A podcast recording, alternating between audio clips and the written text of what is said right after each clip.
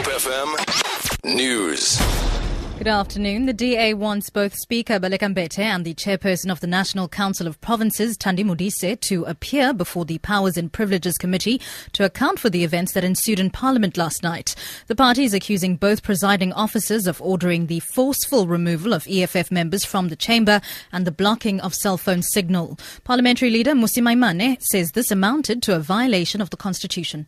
This, ladies and gentlemen, violates all of our freedoms. If the Speaker of the National Assembly is entitled to scramble signal, it means South Africans who are at home have to be dictated to as to what form of media they can consume, and the state then can control that.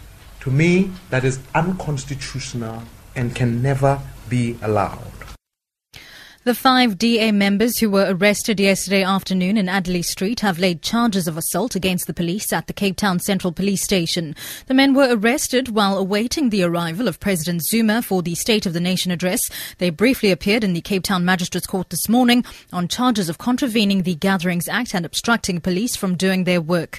Their case has been postponed to the 26th of March for further investigation. The defense will ask the Directorate of Public Prosecutions to withdraw the charges based on the merits of the case. A woman who allegedly abducted a baby from Schuur Hospital on New Year's Day has abandoned her bail application. The 24-year-old suspect, a cleaner at the hospital, allegedly snatched baby Baxolile Semsem from his cot while his mother was asleep. The baby was reunited with his mother two days later after police traced him to the suspect's shack in the Nkanini informal settlement in Harare. Angry neighbors have since destroyed the shack. The woman may not be named until she's pleaded. The case has been postponed to the 19th of March for further investigation. And finally, the Nigerian Naira has crashed to its lowest level in years. The currency crashed to record levels at 200 against the dollar, sparked by weak oil prices.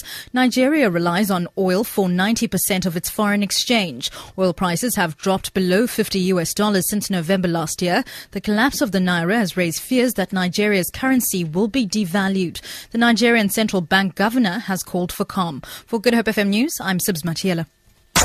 Follow us on Twitter, at Good Hope FM or Facebook.com slash Good Hope FM.